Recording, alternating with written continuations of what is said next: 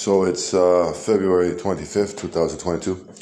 I like to uh, initiate the uh, player procedures for the World Cup 2022.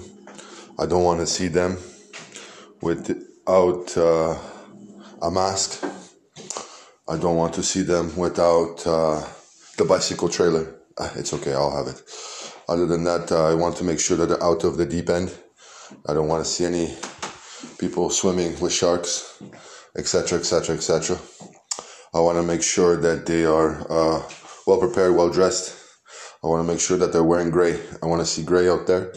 That's uh, that's a demand for the uh, Canadian national team. We want to see gray, and uh, that's we want to make sure that everybody comes back safely and continues their livelihood down in Canada.